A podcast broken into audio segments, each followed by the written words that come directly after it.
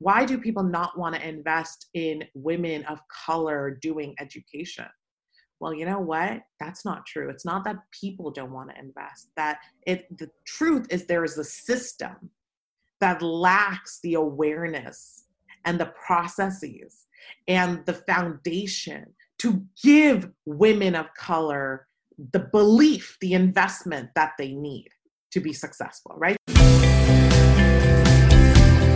You're listening to the Meaningful Work, Meaningful Life podcast with award winning digital strategist, author, speaker, and personal branding expert, Francine Beleyi. Francine is on a mission to help purpose driven entrepreneurs to position themselves as an authority in their industry, attract their ideal clients, and impact millions of people globally. Looking to redefine the life you want to live and your best life now? Welcome to the Meaningful Work, Meaningful Life podcast. The place to be to hear inspirational stories of thought leaders, entrepreneurs, and Francine herself with practical strategies to get more meaning in your work and in your life. Make the money you deserve and lead a movement to change the world.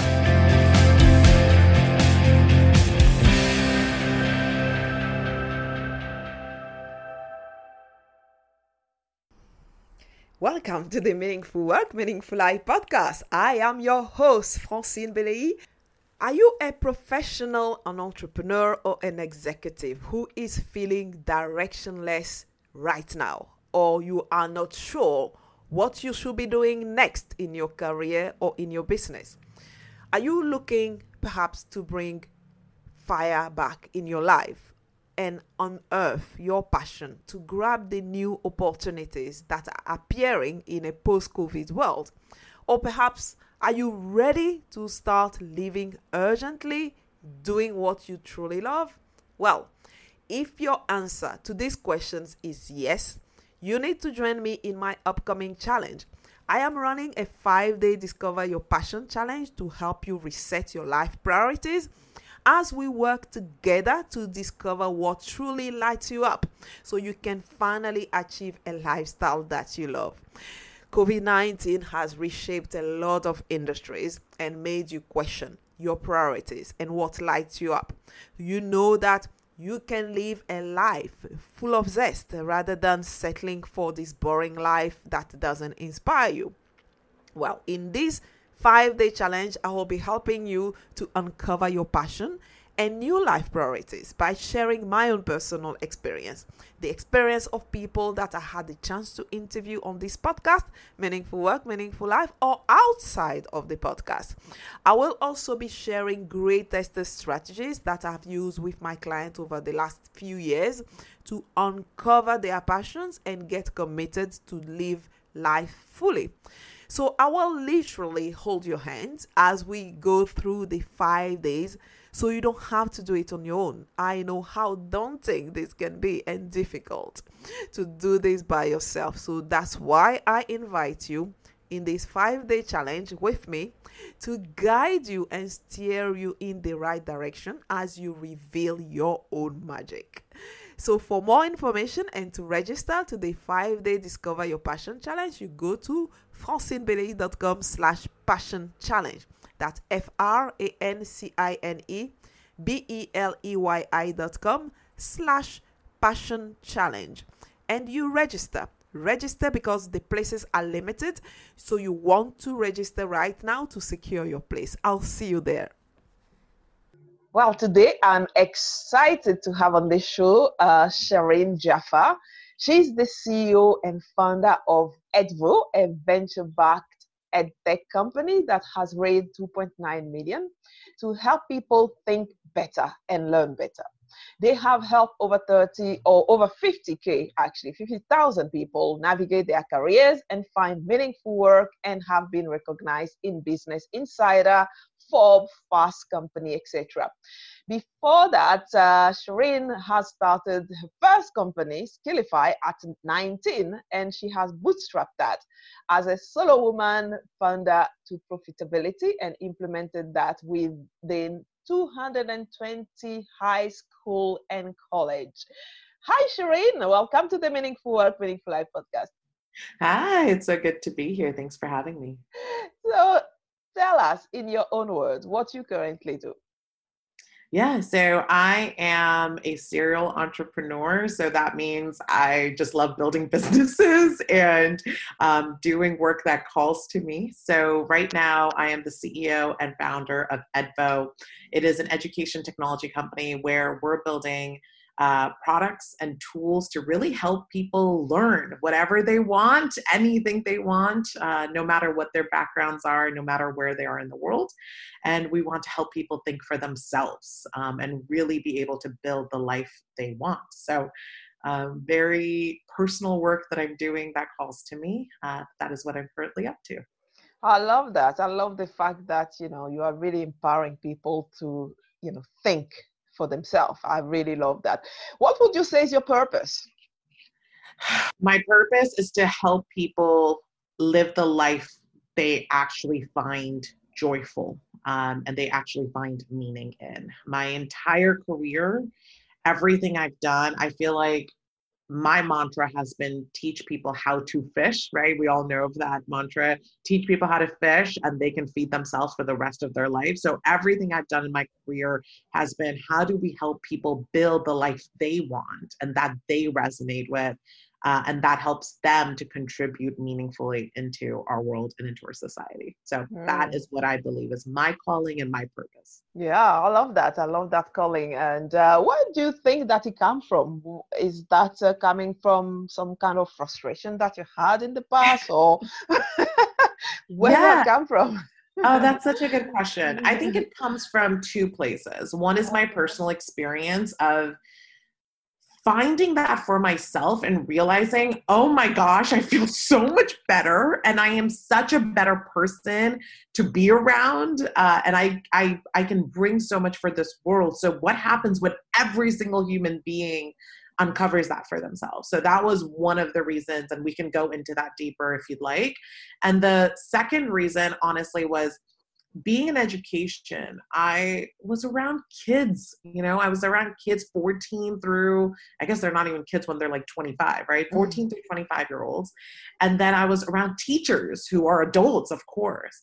And I just got to know their stories and I got to see their own limiting beliefs. I got to see their environments that really dictated what they could do and when they could do it and all this stuff that I just I, I, I was in that environment and I came out of it and said, wow, none of that actually matters. Mm. No one gets to dictate that for me. I need to think about it myself. I need to think for myself. So, really being able to experience it myself and be around so much, frankly, like pain and frustration in other people. And I'm a big empath. So, um, both of those really motivate me every single day to do what I do.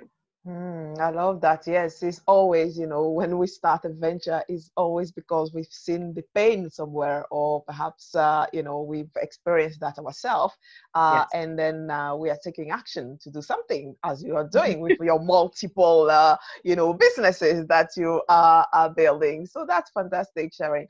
So tell me, uh, one of the things that people don't know about you Oh, I'm a pretty open book. Um, what is one thing that most people would not know about me? oh, okay. So, well, this one I'm pretty open about, but I think a lot of people are still surprised when I say it. Um, my second company that I founded, uh, Edvo, I actually started it with my husband. And because he and I don't have the same last names, um, a lot of people when and we're so different when people find that out they're shocked that one i can even be building a business with my husband during covid where we spend all our time together. Uh, and by the way it's been i mean i it is the best thing that's happened for our relationship. So i think that really surprises people. Um, but again i'm pretty open about it so i, I love talking about it. Um, yeah that would probably be the one thing yeah, actually, um, actually, I was going to even ask you about that. Actually, you know, how a co-founder, how you actually co-founded. You are the second uh, person on this uh, series actually who has uh, started a business with uh, her husband. Um, but yeah, so I just wanted to actually, um, you know, understand a little bit about the dynamics, how it works. So, and then f- first of all, why do you have decided to start after your first company. I think that you started by yourself. So why you finally wanted to start a company with your husband? How yeah, did that so, happen? yeah, so the backstory is my husband and I met and immediately bonded over our passion for changing the way education works in our world. And this is a global problem. We travel all the time. So, you know, we'll be on a food tour with um, the, you know, Eh, there was this one food tour I went to in South Korea, and my tour guide was this mom, and you know her kids were much older and they're living their own lives. But even she was telling me how broken the education system is and how what she believes people need to thrive in this world and to be their best in this world is not at all what's taught in our schools globally. So, Raid, my husband, and I, that's really what we bonded over. And he actually dropped out of college and started his companies when he was I think his first company was when he was 18, 19 or so, um, similar to me, I guess. And I went more of the traditional route in the sense that I did go to college and I did graduate and do all of that, but I still had a very untraditional, unconventional college experience. So, um, to answer your question, we knew ever since we met that we would one day do something together professionally as well. And at the time, we saw personal and professional separate, but now that we're you know we're so fortunate to have found our callings and to have really brought the personal and professional together that now it's just he and i partner in whatever we partner in right? We just resonate. So that's the backstory. Now why was edvo something we started together? Um, two things. One when i was building skillify as a solo founder um, first of all, being a solo founder versus a co-founder, that in itself is a, a story. Um, but when I was doing that, and he was building his own company with two other co-founders, and his company was venture backed, and he was building it in the Silicon Valley you know, we were doing long distance because my business at the time required me to be in Los Angeles. His required him to be in San Francisco. Then I had a, uh, eventually I built my business to be very sustainable and scalable. And so it ended up being completely remote. So I could move to San Francisco. But even though we lived in the same home, we didn't really get to spend time with each other because we were two entrepreneurs doing completely different things who cared deeply about our work. And we care deeply about each other. So we found ourselves really just not aligning the professional and the personal right? And then we did everything people told us to do separate your work and your life, have the balance, do all of that. And that's just not who we are. We put our heart and souls into who we are as people, and we manifest that into our work and our life and our relationship. So separation didn't work. And then timing just was so beautiful where at skillify i got to a point personally where i didn't feel like i was growing anymore everything i could do i could do in my sleep right and um, i was comfortable with it and the challenges that existed because challenges always exist the challenges that existed were not exciting breakthrough challenges. They weren't challenges I could exponentially grow from. They were challenges that were annoying, right? They were like the tedious, time consuming things um, that just you know that make you kind of a pessimistic person. They don't really make you um, a better person. So I was recognizing that, and at the same time, Raid had already, you know, sold his company, had exited, um, and he was at a point in his life where he was saying, "Well, you know, financially, we're at a point where we want to put our money towards things that we care about." And we want to put our energy and our effort towards things we care about. And when you've started at least one business and you've stuck with it for years, you realize it takes so much out of you yeah. that you might as well give it to something that you really care deeply yeah. about. Mm-hmm. And that's the recognition that he was coming to. And so we sat down and we actually have a third co founder who's a technical co founder, and he's our friend for 10 years. And so Raid and him have also talked about, you know, when the time is right, we're going to build something together. So it just aligned where timing was good. All three of us care about education. Our third co founder actually um, dropped dropped out of school when he was 14. He had to go to So that's the, the, trio of, you know. The trio, the trinity came together and the mm-hmm. time aligned. And that is why we decided now is the time to do it. let's my husband and i said we're going to build this business together we did a lot of work as far as making sure our relationship was so damn strong that no matter what the business threw at us no matter what life threw at us um, we'd figure it out so found that alignment the timing worked out for everybody involved and we started that's wonderful wonderful story how long have you been uh, together actually with your husband almost nine years. Nine years. And then with Edvo, how long uh, is the um, two and a half years? Two and a half years. Okay, cool. That's that's wonderful. Um, so uh, my um, other question that I wanted to ask you is that you know actually I know that this is also like a VC backed um, you know company. And uh, very few female funders actually do raise vc money and even mm-hmm. less from women in minorities, right? So, what would you say has been your journey in raising this money? And the fact that you have co-funded that with your husband, did that play any role in you being able to, you know, get the funding? Yes. Oh, so this journey has so many pivotal points. So, if I had to summarize it, I'm going to summarize it first and then I'm happy to dive deeper into everything. If I had to summarize it, I would say my relationship with money was the most important thing in this process. When I first started, I grew up in a family where, you know, money was something, you know, we don't take debt. We don't we don't ask for money. We we never do. We we make it ourselves and when we have enough, we do the things we need to do with it, right? and money was very transactional it was very um, it was something to have right and my, it's like it's something you work for it's something you work towards like i can't even describe i think money for my longest life was i considered it my relationship with it was in the traditional sense that i think most people have with money right? It's something that gets them something. However now, if you ask me, I've had so many breakthroughs with my relationship with money where now I see it as a representation of something. And for me, it's a representation of energy, it's a representation of people believing in each other, wanting to work towards a common ground, and bringing different things to the table. So, when I first started fundraising, getting now into the story, when I first started fundraising, it was very hard for me and it was hard for me for multiple reasons. First, I didn't like asking for money, right? Like just coming from that traditional. Yeah, like definitely. How on earth are you going to ask money if you don't know? You don't like asking money. Exactly. That would be very, exactly. very difficult. Yeah. Mm-hmm. Exactly. And I didn't like asking for money. So you know, point number one, I had to change my relationship with it. I had to ask, why do I not like that? And am I asking for money? Is that what I'm asking for? Am I asking for something totally different? Right. So that was the first thing. The second thing was, yeah, being a woman and being a being a person of color, a minority woman, fundraising for an education company.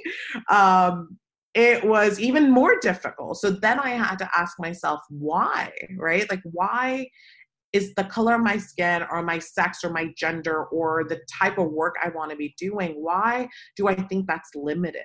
Right? Where do these limitations come from? That was actually the really important part. Where do these limitations come from? And there were many other questions, but let's focus on, you know, these two parts. So, the first part that really helped me fundraise successfully was first I said, okay, my relationship with money, am I really asking for money? No, what I'm asking for is someone to believe and see the vision I see. I'm asking for someone to sit down with me and mutually align and see if we can co-create this. I am putting my heart, my soul, my time. I am obviously there's an opportunity cost when you start an early stage business, right? I'm I'm putting everything on the line. Are you willing to invest financially, right? into co-creating something with me. Now, by the way, that mindset switch took me a while to get. But when I made that mindset switch, when I saw that someone giving me money was again a representation of their belief in not just me, but in the vision. Yes. This is someone who says, Shireen, we need a world yeah. where people don't believe a degree defines their success right? We need a world where anyone can learn anything they want comfortably and they find joy in it. They don't see education or learning as this repetitive, annoying thing they have to do. So that was number one is okay, that's the representation. This is what it means to ask for that belief, for that partnership, for that co creation. That dramatically changed how I treated the fundraising process, which we'll get into. So that was number one. And then the second part, which was around the limitations of why do people not want to invest in women of color doing education? Well, you know what? That's not true. It's not that people don't want to invest. That it the truth is there is a system that lacks the awareness and the processes and the foundation to give women of color the belief, the investment that they need to be successful, right? So it's a system problem. I don't think it's like people don't want to invest in that or that's not true. So I said, okay, well, who are putting those limitations in place and how do I remove those limitations? And who are people that don't have those limitations? So something I realized when I started going into the fundraising process, we talked to a hundred, like over a hundred firms, right? VCs and we pitched and we pitched and we pitched. And when i say we it was my husband and i. And you know we're the business side. Our cto wasn't involved with fundraising until the final stages. Um, and my husband also a minority person of color right? Um, so even though he's a man he's still a person of color. There's still you know barriers there he had to overcome he was a successful he is a successful entrepreneur. He had a venture back company prior to edvo he had exited it um, and and even then fundraising people were telling him for him, his limitation was people were telling him, we just don't want to invest in education. Education technology, um, career stuff, those things don't generate good returns. So we don't want to invest in that. We don't want to co create that, but we'll give you money. We'll give you and your team money. So they believed in us. We'll give you guys money to do anything else anything else in a good, better industry. So he was having not a confidence in him problem barrier he was having more of like an industry barrier but his passion is education right? His passion is that.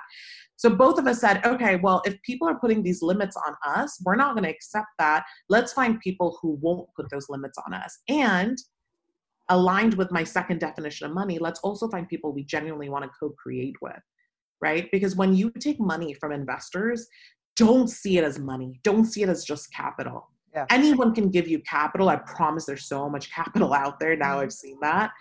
Anyone can give you capital, but not anyone can co create something with you.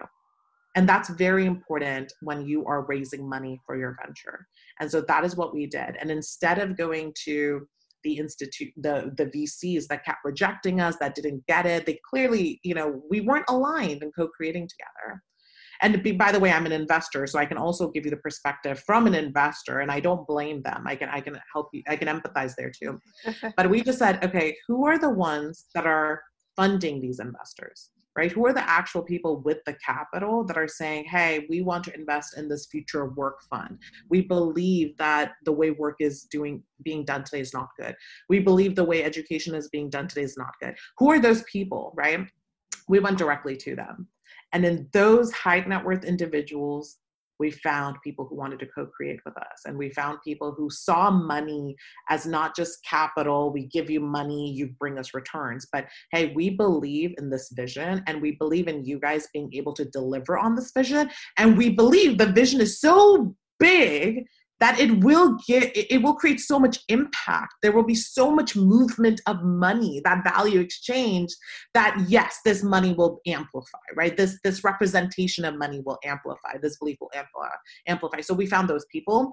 And again i don't think we could have found those people if we didn't step out of this mindset that i think most entrepreneurs have is you have to go to the specific institutions to raise and you've got to get a lot of money until we redefined our relationship with money and we redefined what an investor was for us, we could not have gotten to where we did. Wow, my gosh, a lot of takeaways there. a huge, uh, uh, you know, learning curve actually. And my question in that is that how did you finally identify those individual who one share your passion and two have the money actually or one have the money and the second share your passion how did you finally if you have to start again rather than going to those vcs who are looking to invest in the um, you know next unicorn kind of uh, company how yeah. are you going to go targeted straight away and not lose all your time looking at yes. those institutional investors yes I'm a product person, so I see everything like a product. So when you build a product, you know, you won't know if your product's good, right? I mean, you can feel it, but you won't really know until you put it out there and until you know who your target users are or you attract what you think your target users are and you just start talking to them, right?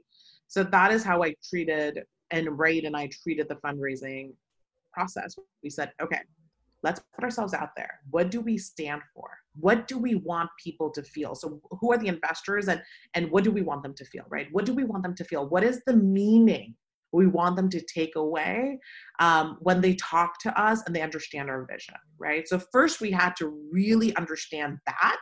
And most people manifest that into a pitch deck, right? Or this like long email, whatever it may be for you. But understand that put that into words, put that into visuals, whatever it is that you want to communicate, and then just put it out there.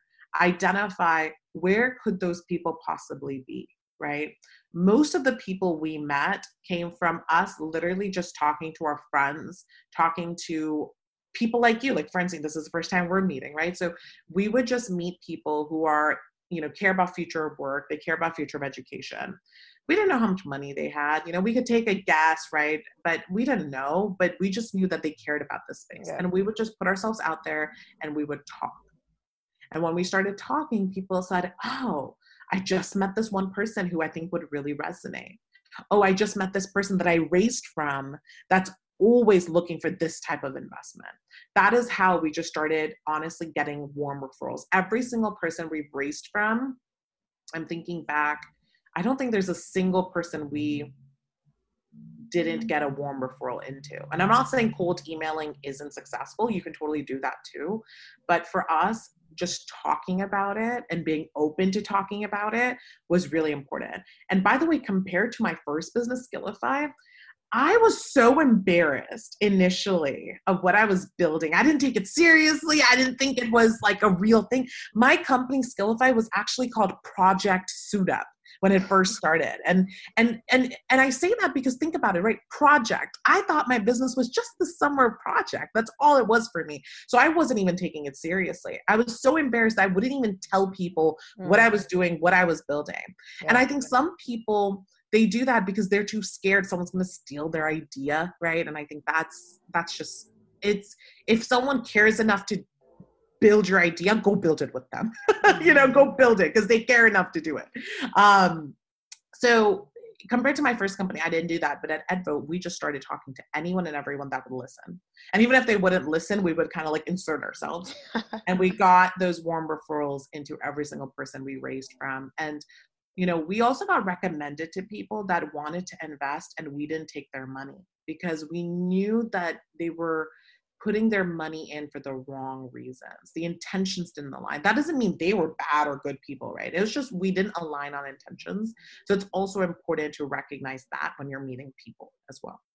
Mm, yes, I've um, talked to one person actually was way back uh, in the at the very beginning of the podcast in the first season from uh, one uh, third person also had accepted money from the wrong investor mm-hmm. and end up being like uh, you know totally nightmare she had to return the money back to be able to feel good about herself. Yes. And, you know, I think, yes, uh, getting money for the wrong investor is also, you know, not the good thing.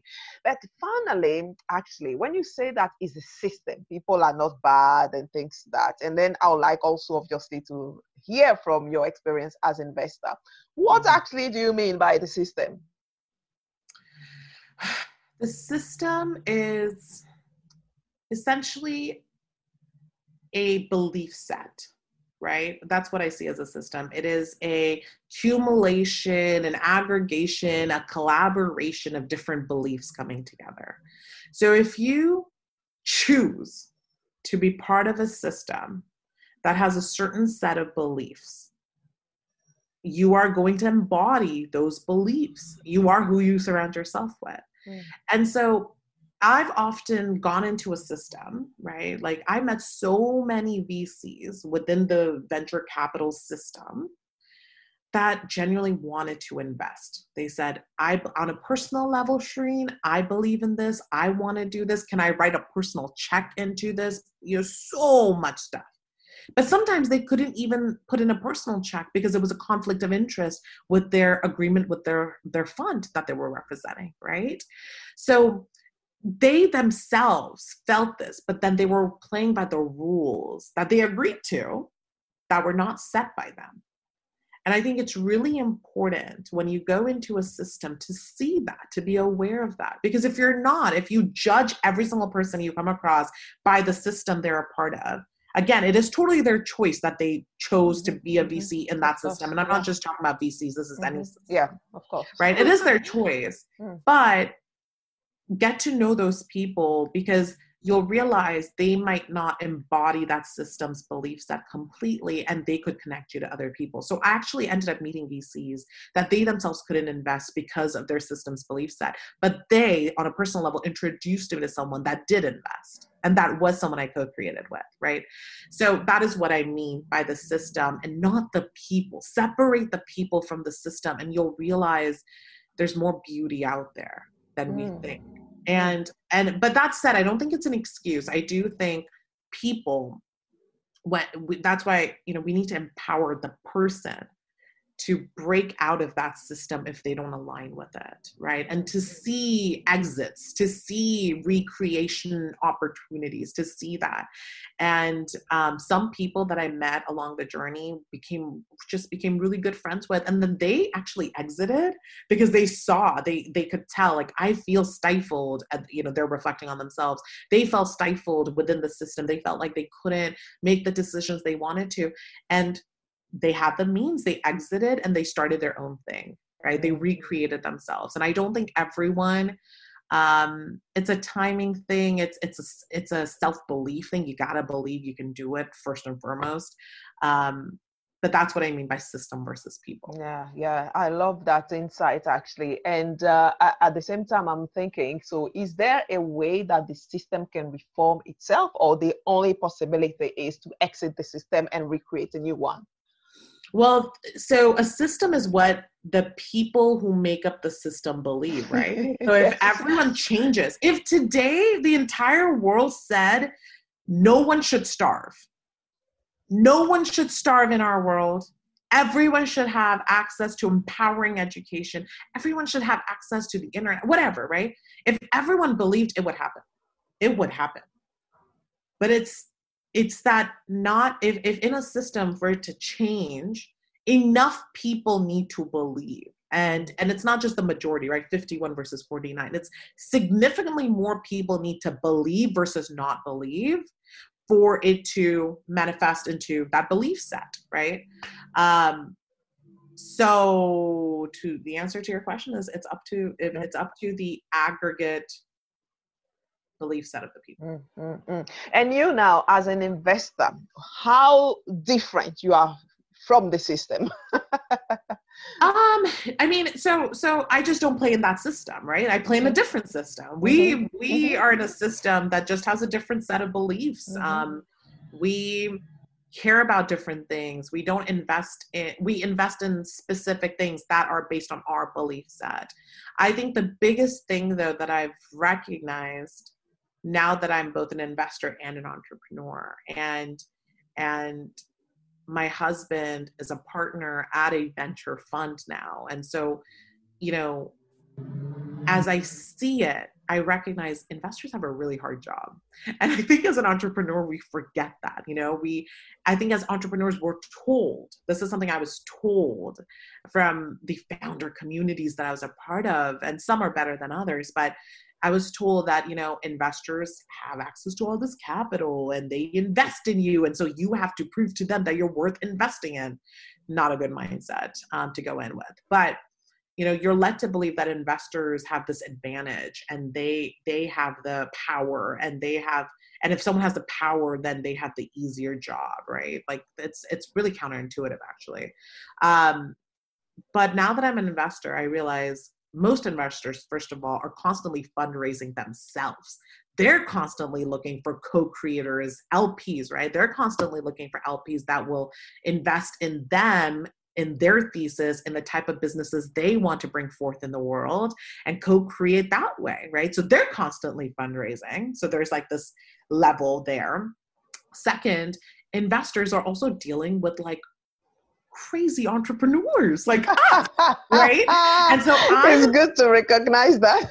Yeah and there are not only are they dealing especially at the early stage sec like i'm an early stage company and i angel invest in early stage companies entrepreneurs founders literally what they're doing is they're believing in themselves they're betting in themselves but that comes with a world of you know self improvement that needs to happen personal development that needs to happen they need to learn how to be in business they need to learn so much and self educate that there's a constant like question and answer, question and answer. Do you know this? Can you help me with this? Um, I'm going to do this. And then we have to be like, no, no, no, no, no, that's not the right way to do it. Right. Um, or try this way. Right. So, so it's a lot of like, God, like we need to, as an investor, we hold ourselves responsible for educating our entrepreneurs or leading them in a direction where they can self educate and truly be their best self. And we need to help them stay motivated, right? And so there's um there's a world of just like support and it's in, in traditional terms it's called portfolio support. But if you're truly an investor um, that care you know that that invest intentionally for the success of the businesses and care deeply about what you're investing in you get involved. And if if the entrepreneur wants you involved. And there's a lot of like love that goes into that and that takes a lot of energy and it's hard it's really hard. So not only are you dealing with early stage businesses but then you're also dealing with like 10 different um, industries right so that's why i think a lot of venture funds um, are are industry specific, right? They only do this type of thesis, future work, education, HR tech, environmental. Like they really find their specialty, and so they can really invest in in those. Like they don't have to learn about environmental sustainability and also learn about education and also learn about like every other industry out there, right? Um, that said though there's still nuances in every business. There's still insights in every business that you have to master. There's still so many different variables. Um, a marketing strategy for one company that's a consumer company is very different than a business to business company right? The marketing strategy is so different. So you have to understand that as an investor if you're being asked for help right? So investors have it really hard. Founders have it really hard and people are just trying to do their best and they're trying to communicate with each other and i think what's missing is this common understanding of each other's struggles which is why i love i'm really proud to be an entrepreneur turned investor right mm. i'm both um, but i love doing that because i can empathize with the founders i invest in mm. i can mm. understand um, almost every single I'm pretty sure every single investor on our cap table is an entrepreneur turned investor. Um, I have to I have to really look, but I we were very intentional about that, and we also just vibed with you know entrepreneurs turned investors um, very differently, right? So, anyways, I hope that gives you a, yeah a yeah yeah that, that is that is fascinating. Of course, to look at both um, uh, sides of the equation um, and make sure that actually you know as entrepreneur now you totally understand obviously the struggle of investors. That is not totally their fault. Um so and then obviously you know as you say if you want to be perhaps a successful one so perhaps you might want to be you know have be much more hands-on uh, as investor. Are you and also obviously to you know if you want to compound your knowledge effect to be you know specialized in one industry in your case, are you now focusing on one specific industry or are you still kind of broad in the kind of investment that you are having? Yeah, so I primarily operate as an angel investor. Um, so as an angel investor, I in so circle of competence is a mental model. Um, have you heard of mental models, by the way? Mm, yeah, yeah, yeah. Okay, so most people don't know what mental models yeah. are, um, and meant and and meant and they should be taught in school. Yes, really. and, and actually models, define that for us. Yeah. Yes, of course. So mental models are just powerful thinking frameworks. We all use mental models, right? Yes. Uh, mental models is synonym, uh, synonymous to your way of thinking. Yeah. And so the way you choose to make decisions, the way you problem solve, there's steps we all follow. Mm-hmm. But there are hundreds of mental models that over the decades, over decades and centuries have really been used by powerful thinkers and yep. problem solvers and they swear by them and they share like this is a mental model i've perfected and here's when it's helped me right so there's so much content out there on these but it's it's not presented in a user friendly way and that's actually one of the things we're working on mm-hmm. but for me, the mental model that I use in investing is circle of competence. And Warren Buffett and Charlie Munger, they talk about this all the time. But the circle of competence, which by the way can be used towards anything, not just investing, it's a great way to to verify what you truly know and to not act on what you think you know. Because mm. sometimes we think we really know something, right?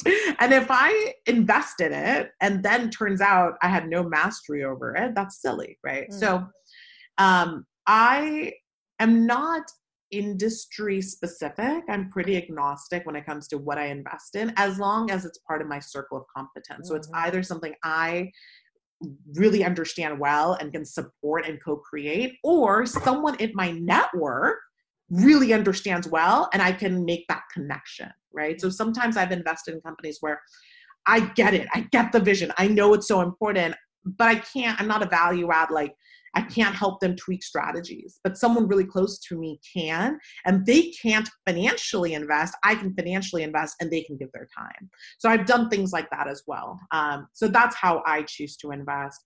And for anyone that's interested in mental models, we actually started a completely free.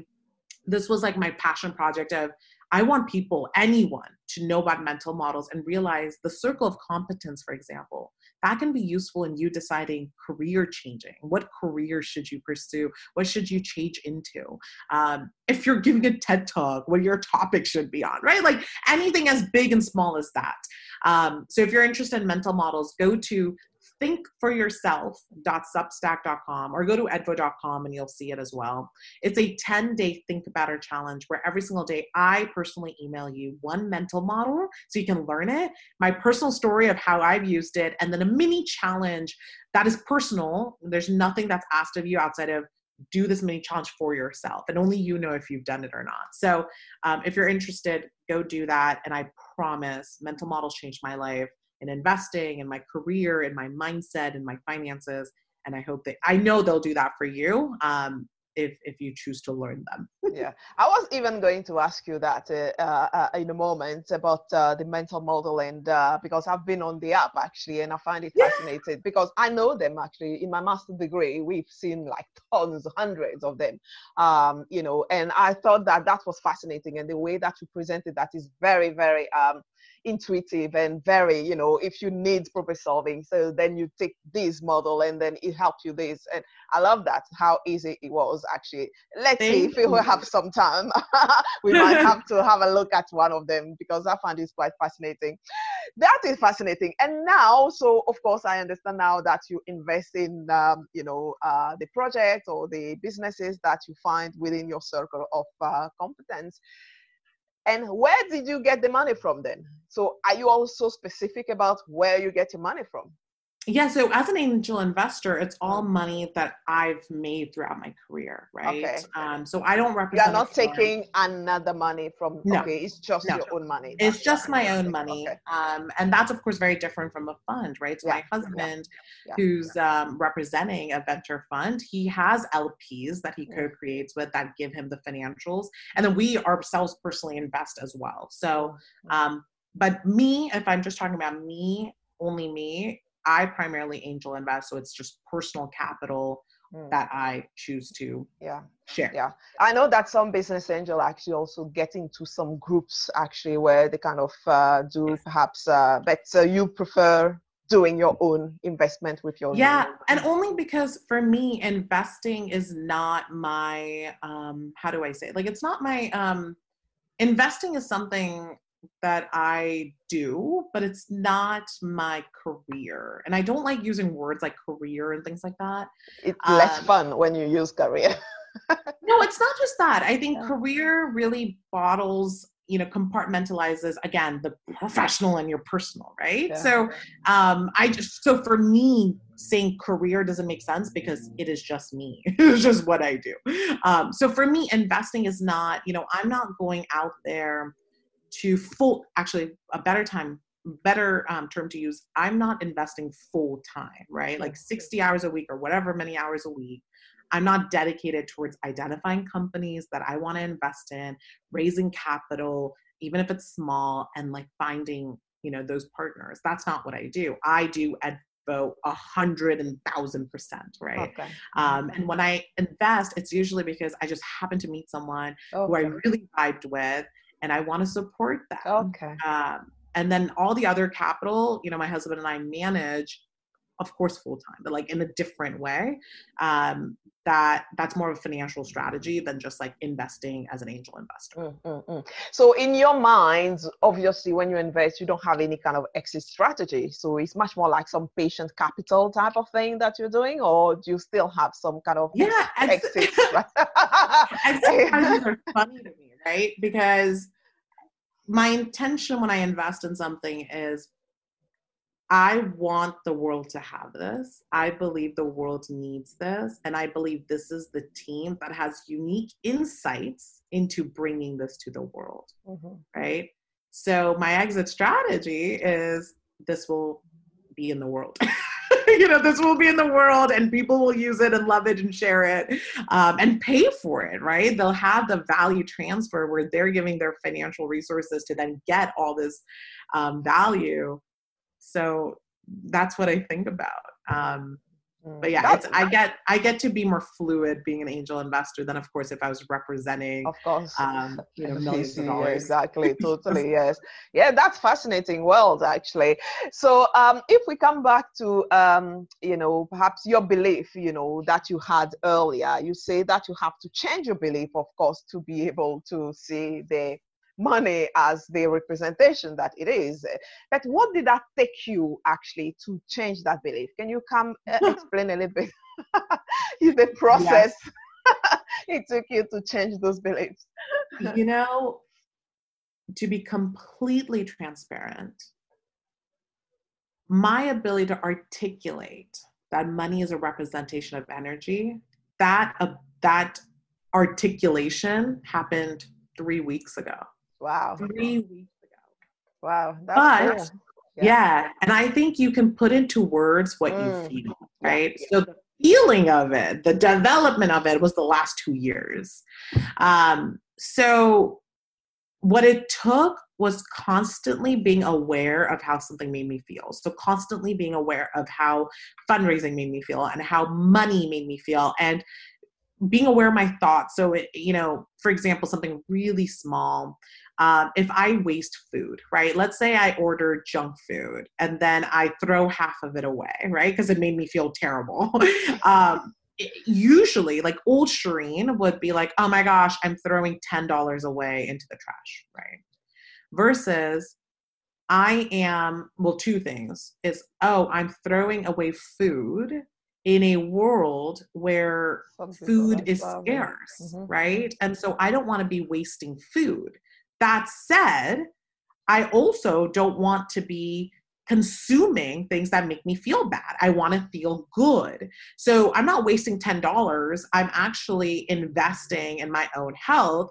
And because that environmental aspect is so important to me, it actually demotivates me from ordering junk food later, right? It motivates me to not order junk food so I don't have to waste it and I treat my body well. Mm-hmm. So it, taking it again from oh, this is a $20 meal. I wasted half, $10 down the drain. I still see, like, I have so many friends and family members that think in that way right and and and by the way i come from a family where we were raised you do not leave even a grain of rice on the plate you eat every last bit because i come from humble means yeah. you know and that was very important but i've had to change that and i've had to say i'd rather not even purchase or invest my energy the representation of money into a piece of food that doesn't make that doesn't serve me.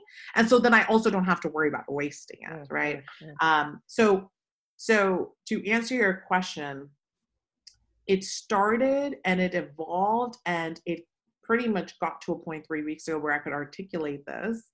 Um by just being hyper aware of how I thought about different interactions, how often money and money calculations came up in my mind. Were they helpful? Were they toxic? Really being honest with myself. And I documented things, I wrote things down, I talked to my husband about it. Um, and I didn't give in to those tendencies, which I was doing for a really long time. I didn't give in to those over the last couple years. And I just tried to, every time something came into my brain, I tried to rechannel it, unlearn it, rephrase it. Mm. And I did that enough where now it's just natural, right? Mm. Now I have a completely different belief set ingrained in me. Yeah. But that took months yeah. of unlearning and yeah. relearning. Yeah, yeah. Uh, some of your mental models have been useful in uh, helping Yes. Which them. one? Which one? All of them. All of them. Oh so we have to go through all of them. Uh, I will tell you. So some of my favorites, mm-hmm. um, in addition to of course circle of competence, is first principles thinking, um, mm-hmm. breaking things yeah. down. And I did that my entire fundraising process. Right when I set things like where do these limitations really come from, and um, all of that. That is first principles thinking, stripping away any assumptions, any beliefs you might have that you don't actually know are true. They might come from imposed beliefs in society and whatnot. Stripping everything away to really what makes up at the very foundational level, at the very first level, what makes up a, that problem, what makes up that product, right? Whatever it may be. Stripping it down to its bare bones, absolutely needed components, the minimum components, and then saying, huh, if that's what this is, how can I rearrange things? How can I question things? Right. And that really helped me. It's so crazy looking back. How did I not realize earlier that venture capitalists, VCs, they don't, they manage LPs money. So if you break it down, if you break the VC ecosystem down, you start realizing, oh, I can go directly to these LPs that have the funds and care about these things, but don't make decisions of what actually gets invested in every single time. Mm. Oh, so first principles thinking for me has been monumental um, across the board in my growth opportunity cost analysis. opportunity cost is one fabulous tool, I tell you. Yeah, I yeah. used it a lot. Yeah, when yes. you look at that, you really start to really think through what you do and the cost of not doing or the cost of doing it.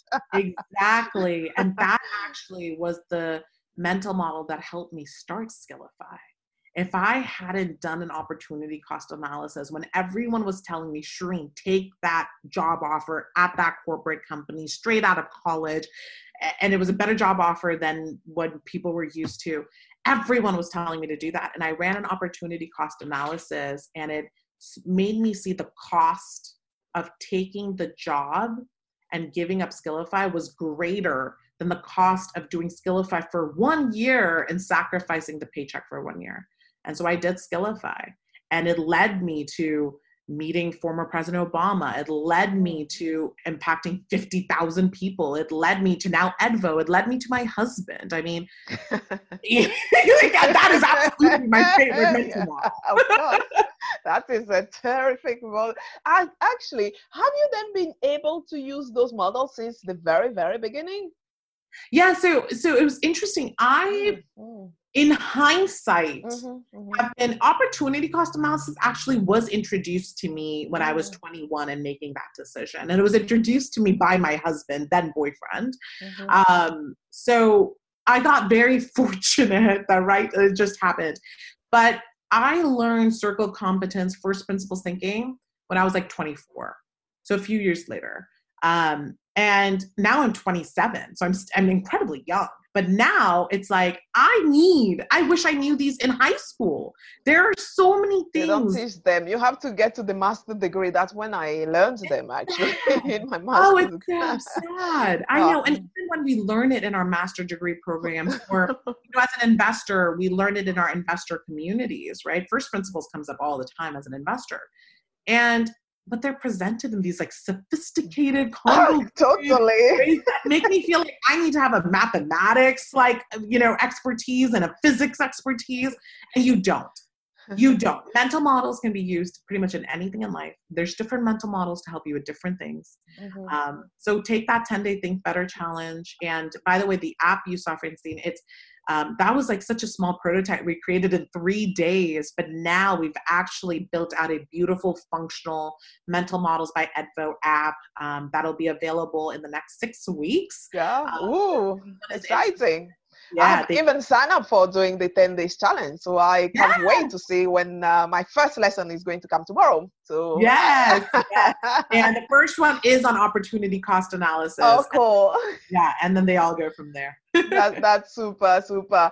Wow, that is really fascinating, Shireen. Um, so tell me now, uh, what would you say was one of a very tough moment that you have encountered through your entrepreneurial journey, perhaps? Oh, uh, a yeah. very low rock bottom moment. you know, I think there there's quite a few, but I think the common theme across all of them is when I lost confidence in my own abilities. When I really suffered from self doubt, when I let the many voices out there that tell you you can't do something, you can't be something, that you've got to be older, you've got to be more experienced, you've got to be X, Y, and Z. Those were the lowest moments in my life when I felt like I couldn't count on myself, I didn't believe in myself. And every, I have vowed to myself, by the way, um, this was, you know, with COVID happening, our entire business shifted in March. Um, it actually was going to shift before COVID. So it, it ended up being a blessing in disguise in many ways. But I vowed to myself in March that I will show up every single day with fierce, unwavering belief in myself and my abilities to bring meaningful change into this world.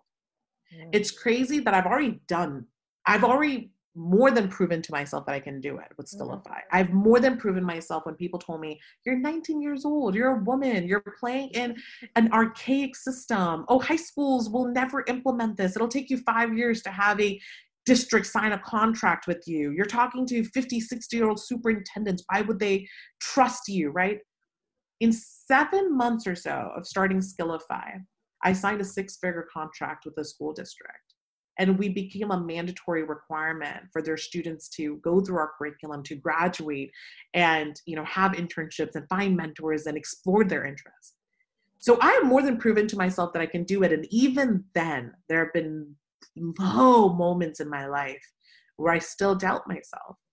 And so now i've made that commitment that i will show up every single day with fierce unwavering belief in myself and my ability and that is it. That is it. I cannot default to self-doubt. If i default it if, if i if i have doubt it defaults to questioning and finding other ways um, taking rest you know resting it sleeping on it thinking through it great but i will not default to self-doubt. What, what would you say was that single moment in march? Is, was it covid that um, you know made you take that steps or was it before covid that you in march i recognized and this actually it was in january where this recognition started happening. It just kind of manifested in march. In january i recognized i had spent a year and a half building a product that was really successful for the wrong reasons. It was successful because it was valuable to the world. Um, it was a recruiting operational product. It was helping people get jobs. It was great. But it turned into a glorified coaching agency where we literally taught people how to get a job by like you know knowing exactly what to say in an interview knowing exactly what your resume should say. And and that's sad. It's sad that the process is something that you game and you can make millions of dollars just teaching people how to game it. And of course that's valuable to people because right now they have no resources available to them to get a job they actually want right? So i even though i was doing good for the world i never this goes back to what i first started this episode with is I never did anything in my career that was about giving people fish. It was always about teaching them how to fish. And a year and a half later, because we found success in this way, it was trendy, it was helpful, but it was not aligned with my intention. But I got roped into it. Uh, I let myself get roped into it. Um, that's when I realized that all happened because I did not have confidence in my own intuition and the insight I have that can actually make Edvo valuable for billions of people not just these you know very specifically these like hundreds of thousands of people in this very specific area feeling a very specific pain i mean literally my business started my impact started as something that was going to be global and in the year and a half it kind of just went niche niche niche niche and it's because i was following advice from experts mm. who said you know find your initial niche and your target user and the and I just like had this wake up call in January where I was like, this is way harder than anything I signed up for, and it's not fun. Mm-hmm. I would mm. say what I'm doing now actually is way harder than what it was in January, but it's mm. fun. It's absolutely aligned with what we're doing. I am not solving a niche problem, I'm solving yes, a universal global problem. Yep, yep, yep, yep, yep. That was the moment. Yes, I get that. I totally get that. Really, very, very insightful, actually, moment. Uh, so now, actually, uh, tell us, um, you know, what would you say actually is, um, you know, because we're not going to have time for the demo but again you know people are going to go. I'm going to put the link on the show uh, notes uh, for the mental model and getting people on the 10 days challenges. Um, so and uh, let's go to now um, you know asking um, this question actually. How do we can we actually live a rich life now regardless the money that we have? Oh oh oh. Yes I, you know, I've thought about this a lot, by the way, because for a long time I believed, you know, in you know the Maslow's hierarchy of yeah. needs, mm-hmm. shelter and food and and money is required to buy those things, and you can only self actualize and yeah. like live a rich life if you have those basic needs covered. Yeah. And then I started my podcast, and I was proven wrong. Um, I interviewed someone who uh, his name's Chris Atoki, and my podcast is called the Evolution Podcast, and it's all about people who have faced. I mean, we all evolve, but um, they've they've made a dramatic, drastic life change, and they've said, you know what, I'm going to stop doing things the way people tell me I need to be doing things and I'm going to do things my way. And they started living for themselves. So I document those stories and all that stuff. So Chris Atoki, at the age of um, 20, he was homeless. He had no family, no friends, no support from them. He had $500 in his bank account. He got fired from his job or laid off from his job, I can't remember. He was going to school and had to drop out because he couldn't afford it. And he was living out of his car and his car kept breaking down. So that $500 became 89 cents or something like that in a matter of months. And he had a moment, of course, he was fighting depression at this point, and he was fighting all these things. And he had a moment that he explains in the episode where he decided he can either end his life or he can start living for himself. Mm. And the minute he chose, I'm going to just start living for myself and just started focusing on how am I going to live today? That helps me feel joy or whatever it may be. For him, it was how am I going to feed myself today, right? Talking about basic needs. And he was just focused today, I gotta feed myself. And then tomorrow, I gotta uh, take a shower. And then tomorrow, I gotta apply for jobs, right? I think once you have your basic needs covered in the micro way, you can start doing more. But I think so many people put the pressure on themselves to know, I'm gonna be here in three years, I'm gonna be here in five years. But if you don't have your basics covered, if you don't feel comfortable, if you don't feel safe, if you don't feel respected, right? Like these very basic foundational needs. Let's start there. Let's just start what you want to do today. What you, and then you'll grow into what I'm going to do this week. And then you'll grow into what I'm going to do in two weeks. And then you can maybe think about the year.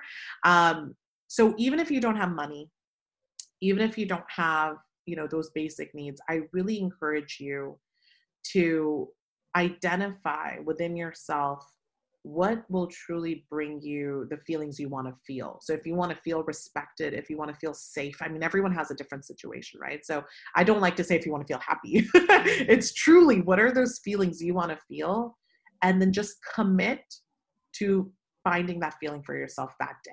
Mm-hmm. And listen to Chris's episode. It really changed, and it was it was very recent. Um, he now, by the way, so to give it away, four years later from being homeless, finding himself homeless, he he had a son who's two years old. He bought himself a house, and he has a six figure paying job. So wow. there is, you know, there yeah. is like found his success in yeah. his own way. Yeah. So it really changed my opinion on, you know, I think I think people have way more power and strength within themselves despite their circumstance. And i see it in my mom i see it in my father like i see it in the way you know they grew up i see it in the way i grew up. Um, but then seeing chris's story where really you go from nothing to something and it's not the traditional rags to riches story by any means it's simply the power of self-belief and thinking for yourself. And he actually says this he said you know when i tuned out like I did, my radio didn't even work, right? Like I couldn't listen to what other people were telling me. When I tuned out what all these experts were saying, when I tuned out what people were saying I need to do and how I need to live, I found my path. And I believe in that. I believe yep. it, it, We should be thinking for ourselves. That's what I do. That's our mantra. We should be thinking for ourselves. Yep. So yeah i hope yeah. that answers yeah question. now that's good you know a lot of people have um, say that i can't remember who are the famous people say that you know one of them specifically say that he started to um, really become somebody when he started to listen to everybody else's and uh, but i also do love podcasts and uh, interviewing people like you as well and uh, learning your experience and people like chris's and because we learn so much and then we can see also the beauty of the human condition and interviewing people from all kind of background not just celebrities people who have made it but everyday person. You see the kind of stories people go through to become um, you know all the kind of uh, struggles or you know challenges they go through. And they never give up and then it's actually come um, to something so I, I, I love this, um, you know, conversation. You know, this is why I also keeping doing this podcast, and uh, because you always learn. Like uh, this fabulous conversation we're having, your, you know, story is like uh, mind blowing and you know, fa- fantastic, you know, story. You know, and you know, at you know your age, 27 years old, you are already achieving what you're achieving and having all those mental models mastered and all those things that it takes people decades to get to. Actually, you know, and I'm really inspired by all my guests, uh, to be honest, when I, uh, you know, interviewed my guests. And uh, really beautiful story, you know. And as you say, you know, we just have to get our basics needs now. Think of now what makes us happy or, you know, joyful now. Next week, rather than thinking too far away for 10 years and then 10 years things will change nobody knew that covid was coming this year right, right. we all had like a, the greatest 2020 ever we all have our plan right how 2020 yeah. is going to, to say, look like right and not to yeah. say I mean, you know i I I totally visualize mm. the world in 10 years, right? The world I want to live in 10 years, but I allow I I I also know it's a duality of everything. I believe nothing is yeah. just like fully exclusive, right? So I believe in the duality of yes, I can visualize this and hope for this, but I also know that things will happen, right? Things are in flow and they will happen and life goes on. So I will both focus on today and hope for the future.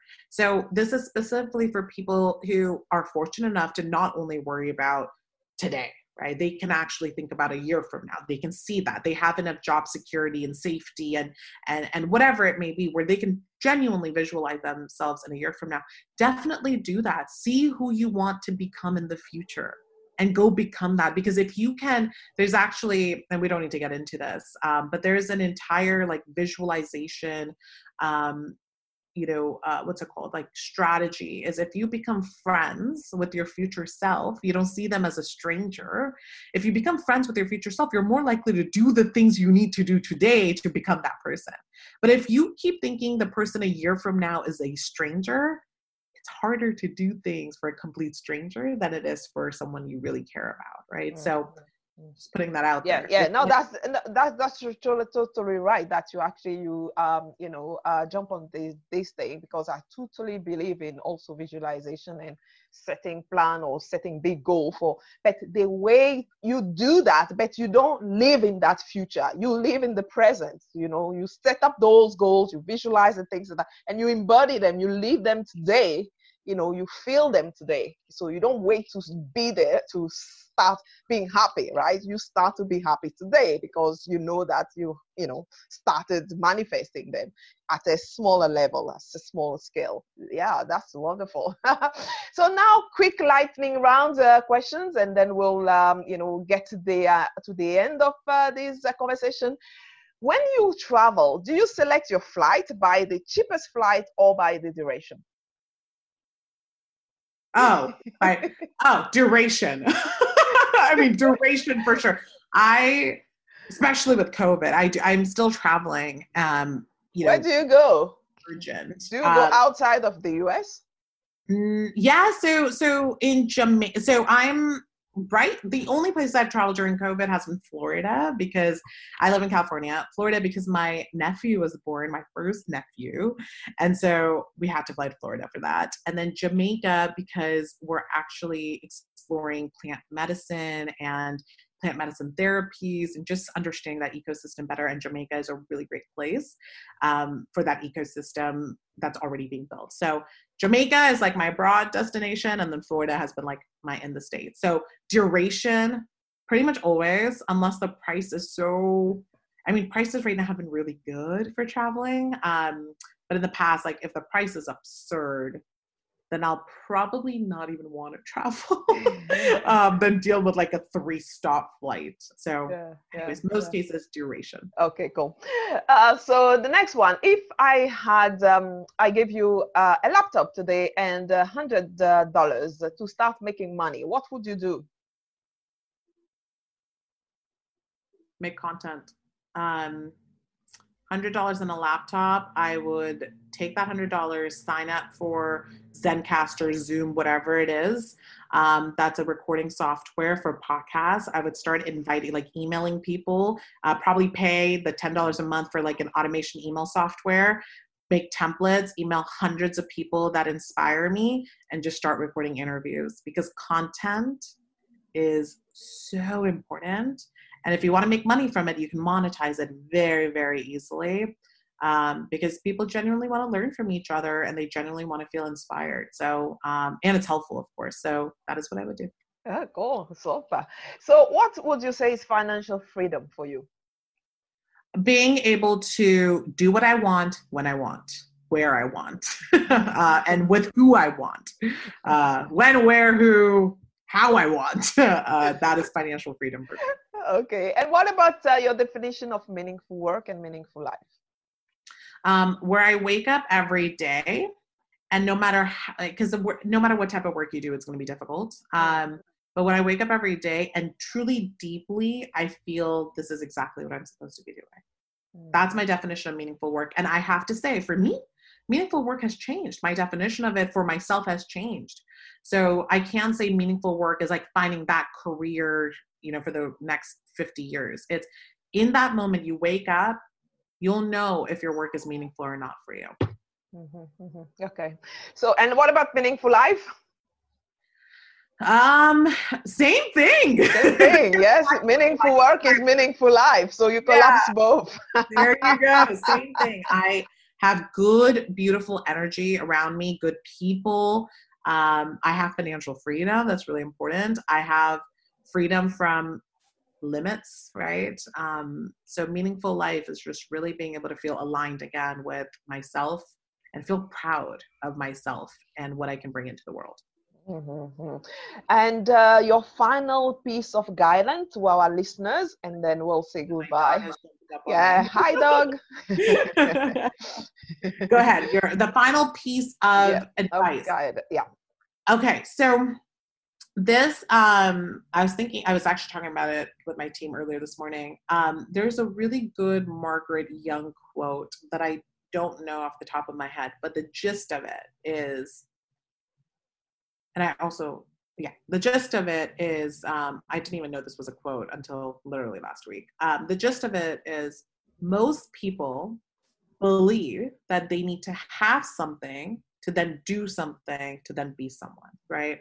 Most people think I have, like, I, when I have money, I will do my own business and then I will be this entrepreneur. When I uh, have friends who are active, then I will do active things and be this active person. Versus, flip it around. When so it's it's a be what you want to be, do those things that you think that person would do, and then become right. Have the things that that person would have. So my advice is just rewire that in yourself. Have the whole be, do, have, and the way that would work, for example, with the friend situation is be the active person, go do those adventurous, active things, and you'll realize along the way, you'll meet people and have the friends who are active that yeah. then amplify you being an active person, right? Be the entrepreneur and then do the things you believe an entrepreneur does that you want to do. And then all of a sudden, you'll recognize you have a business, you have a flexibility, you have the financial freedom. So, the be do you have is absolutely something I recommend for everybody.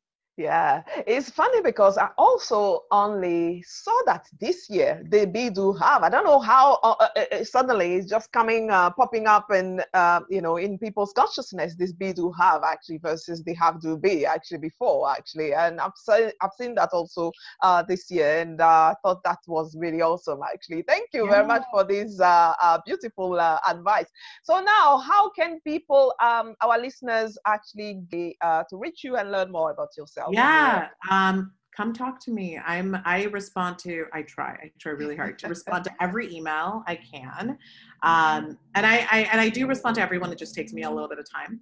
Uh, but shireen at edvo.com is my email. Uh, linkedin is also a be- probably a better place than email to reach me. Um, linkedin and i am on instagram. I'm, I'm on twitter uh, and then for Edvo, obviously we have the Think Better Challenge, and then we're working on two products right now. One has to do with mental models by Edvo. Another one is a is a uh, system that can help you learn anything you want. So if you're someone who loves learning, which I think all of us are, um, and you just want to learn better and be better, uh, we'll be doing a beta test by the end of this month. So reach out uh, to chat, to get involved, whatever calls to you. That was wonderful, wonderful. Thank you so much, Shireen, uh, for this wonderful uh, uh, conversation. I really love that, and uh, it was really a pleasure to have you on the show. Yeah, it was a pleasure to be here. Thanks for a great conversation. Thank you for listening to this episode. The show notes of this episode of the Meaningful Work, Meaningful Life are available on my webpage, francinebeleyi.com slash podcast. That's F-R-A-N-C-I-N-E-B-E-L-E-Y-I dot com slash podcast with all the references shared on the show and other relevant resources as well. If you enjoy this podcast and want to show your love and support, Share it with your friends and colleagues on Instagram, Facebook, LinkedIn, Twitter, wherever you hang out, because this will encourage me to keep bringing you an awesome show. So, and make sure that you subscribe to the Meaningful Work, Meaningful Life podcast on Apple Podcasts, Spotify, Stitcher, all the app where you are listening to this podcast so you don't miss any episode and leave me a five star review as well because that will mean that a lot of other people can see this show and it will help me spread this message to many, many more people. So I will see you next week for another episode of the season 7. Until then, dream act, and make an impact. Lots of love.